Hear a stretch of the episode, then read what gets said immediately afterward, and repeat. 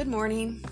Here is your short range forecast discussion for Tuesday, October 5th through Thursday, October 7th. There is a moderate risk of excessive rainfall over parts of the central Gulf Coast through Wednesday morning. Air quality alerts over the San Joaquin Valley through Wednesday. Temperatures will be 10 to 25 degrees above average over parts of the northern central high plains. There's an elevated risk of fire weather over the northern high plains into parts of the Pacific Northwest. A developing upper level low over lower Mississippi Valley will have a prolonged northwestward movement to the middle Mississippi Valley by Thursday.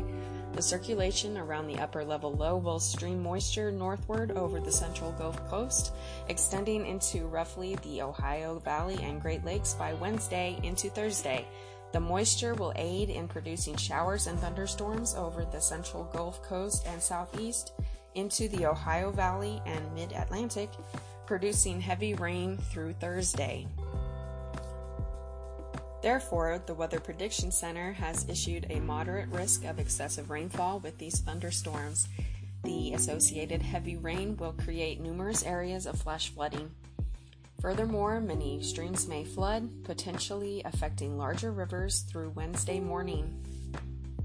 The moderate risk of excessive rainfall moves to the southern Appalachians and Tennessee Valley on Wednesday into Thursday morning. In addition, a slight risk of excessive rainfall will continue over parts of the central Gulf Coast, also on Wednesday into Thursday morning. Meanwhile, moisture will stream into parts of Southern California and the Southwest through late tonight.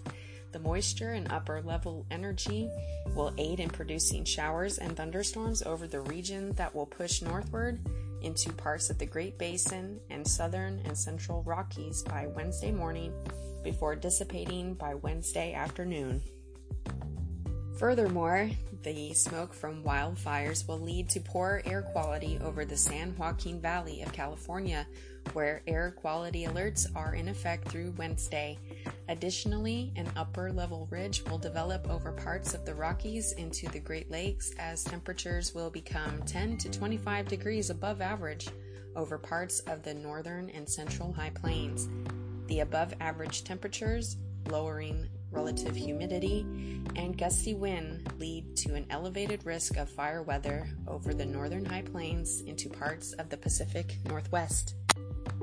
Moreover, a front will come onshore over the Pacific Northwest today, moving to the northern high plains to the Great Basin by Thursday.